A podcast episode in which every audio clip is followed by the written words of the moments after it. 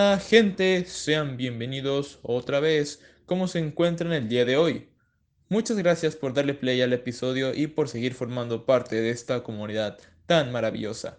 Hoy estamos muy contentos porque damos fin a la primera temporada de Mente y Cuerpo en Sintonía. Y qué mejor manera de llevar a cabo el capítulo de hoy con un temazo bastante interesante. Veamos, compañera Ana Paula, qué tema trataremos.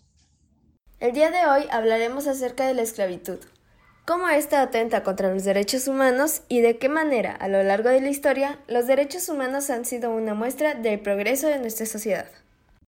Estoy súper emocionado, excitado y extasiado de felicidad. Pues, si no hay nada más que agregar, demos inicio con esto, señoras.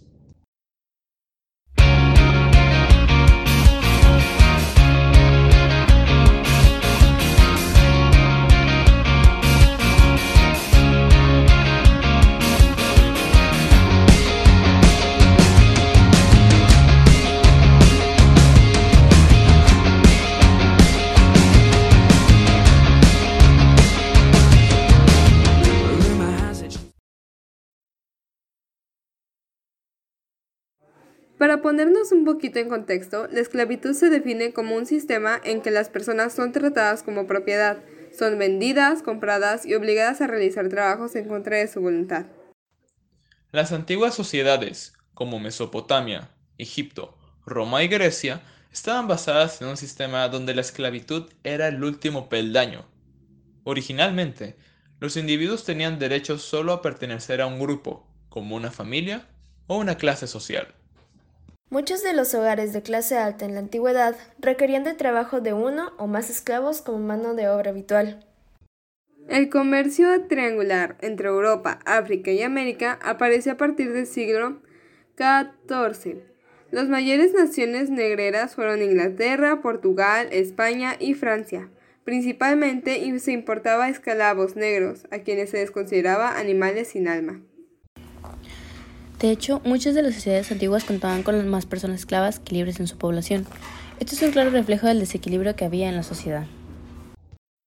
La época en que se vio mayormente reflejado dicho desequilibrio fue entre los años 650 hasta el 1900, en los que 18 millones de africanos fueron esclavizados por los musulmanes y otros 20 millones fueron llevados hacia América durante este mismo periodo. ¡Wow! ¿Qué tipo de consecuencias tuvo la abolición de la esclavitud en la sociedad dentro de esa época? Bueno, como pudimos ver, la esclavitud no solo formaba parte de una estructura social, sino que antes se creía que era algo fundamental para la economía, producción de bienes materiales y política, debido a que aún no se tenía el mismo pensamiento moral en cuanto a la igualdad y el trato correcto hacia toda persona. Una de las consecuencias más notables de la abolición de la esclavitud fue Ecuador, cuya economía estaba basada en gran parte en esta actividad, y al dar libertad a los esclavos, el Estado tuvo que pagar una indemnización a los terratenientes y latifundistas. Esta indemnización fue pagada con el presupuesto estatal, por lo que surgió una crisis económica y social en 1859, y casi estuvo a punto de desaparecer Ecuador. Pero entonces, ¿Cuándo se empezaron a implementar los derechos humanos en la sociedad? ¿Alguien sabe cuál es el primer escrito en relación con los derechos humanos?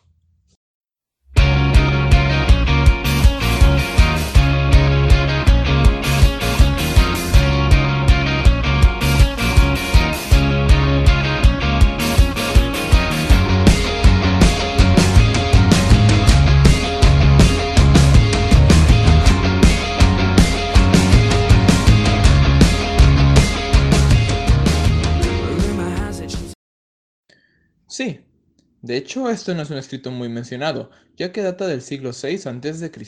y fue descubierto en las ruinas de Babilonia, Mesopotamia. En ese entonces, los individuos tenían derechos solo como pertenecer a un grupo, como una familia o clase social. Tras la conquista de Ciro el Grande en el año 539 a.C. de la ciudad de Babilonia, hizo algo totalmente inesperado. Liberó a todos los esclavos y les permitió volver a las casas, a sus casas. Aún más, declaró que la gente tenía derecho a escoger su propia religión. Estos y otros decretos se registraron en un cilindro de arcilla cosida en idioma acadio con escritura cuneiforme, conocido hoy como el cilindro de Ciro. Este antiguo registro ha sido reconocido como la primera Carta de Derechos Humanos. Un escrito más reconocido que marcó la historia fue la Declaración de los Derechos del Hombre y del Ciudadano, un documento de Francia que establecía que todos los ciudadanos son iguales ante la ley. Este documento fue la consecuencia de la Revolución Francesa en la que se abolió la monarquía.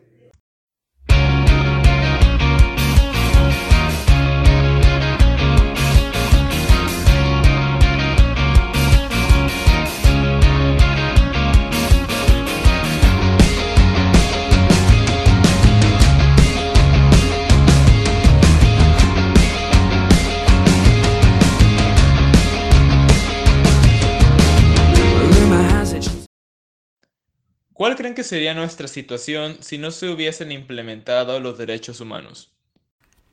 Bueno, primeramente yo creo que la sociedad estaría muy dividida por un sistema de clases, en el cual la desigualdad sería lo más notorio. Aunque a decir verdad, no creo que la sociedad hubiera aguantado más tiempo así. En algún momento tendrían que llegar a darse cuenta de que la situación en la que nos encontraríamos no sería nada normal ni justa y empezarían a haber demasiadas manifestaciones generando una situación de caos completo. Yo pienso que en el caso de nuestro país, al ser conquistados por los españoles y servirles por tanto tiempo, seguiríamos siendo explotados y viviríamos bajo muy malas condiciones, por lo que, como comentó anteriormente mi compañera Ana, llegaría un momento en que nos tendríamos que rebelar o ejercer presión de algún tipo a ese sistema para liberarnos de él. Hoy en día, más de 40 millones de personas viven en condiciones de esclavitud moderna. Pero, ¿qué es la esclavitud moderna? Bueno, pues parece que la esclavitud moderna es cuando una persona es obligada a trabajar en condiciones infrahumanas sin que pueda negarse debido a la coerción, las amenazas o el abuso de poder, entre otras circunstancias. ¿En serio? ¿Y en qué países se sigue viendo este tipo de tratos, ya que eso también es una violación a sus derechos humanos?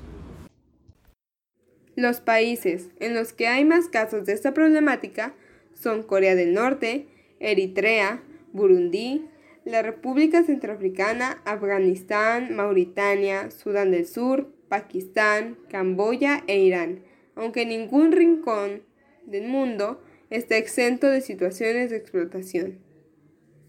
Un ejemplo de una situación de caos que se genera al no respetar los derechos humanos es la desafortunada situación de Irán, en la cual las autoridades reprimieron con fuerza el derecho a la libertad de expresión, de asociación y de reunión.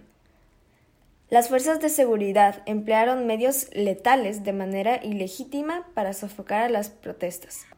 Mataron a cientos de personas y detuvieron arbitrariamente a miles de manifestantes Asimismo, la tortura y otros malos tratos, incluso la negación de atención médica, seguían siendo generalizados y sistemáticos, y se cometían con impunidad como medio de represión y castigo. ¡Qué catástrofe! ¿Cómo es posible que en pleno siglo XXI se sigan empleando estas medidas tan primitivas e inhumanas? Realmente mucho por mejorar en el planeta. Ya lo creo, Paulina. Lo que podemos hacer para empezar es informarnos sobre las situaciones de esclavitud actual. Es importante no minimizar la problemática, pues mucha gente necesita de la ayuda de todos nosotros para poder salir adelante. Podemos empezar eh, apoyando económicamente a las instituciones capacitadas que luchan contra la esclavitud moderna, brindándoles la libertad a los diversos niños, hombres y mujeres que son oprimidos. UNICEF, CNDH, la ONU, la PNUD son algunas de ellas. En México se sufre por el trabajo forzado, la trata de personas, la explotación sexual, el trabajo infantil y más casos, pero se sigue luchando para que los 340 mil millones de esclavos modernos reciban los derechos humanos que estos merecen.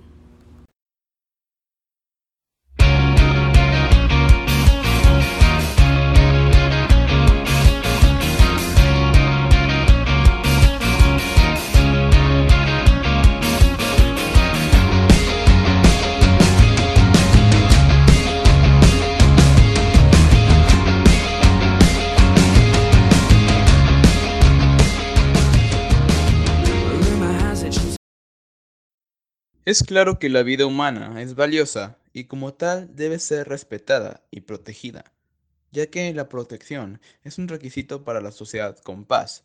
Según Manuel Kant, todo tiene ya sea precio o dignidad. Lo que tiene precio es algo intercambiable con un valor enfocado a lo material. En cambio, lo que tiene dignidad es algo insustituible y por lo tanto debe ser protegido.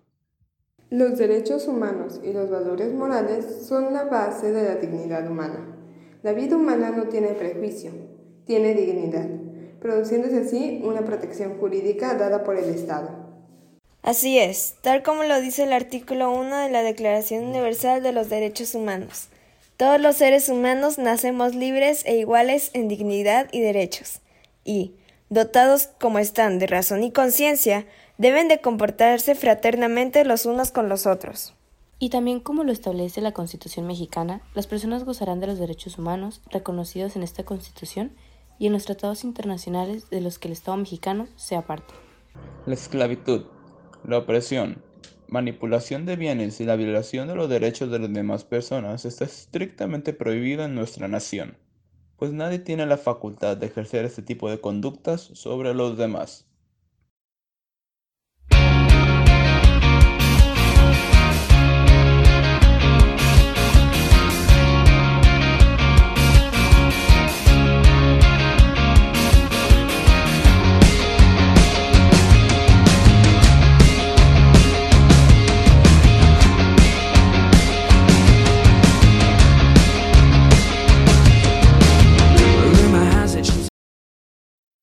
Vaya, vaya.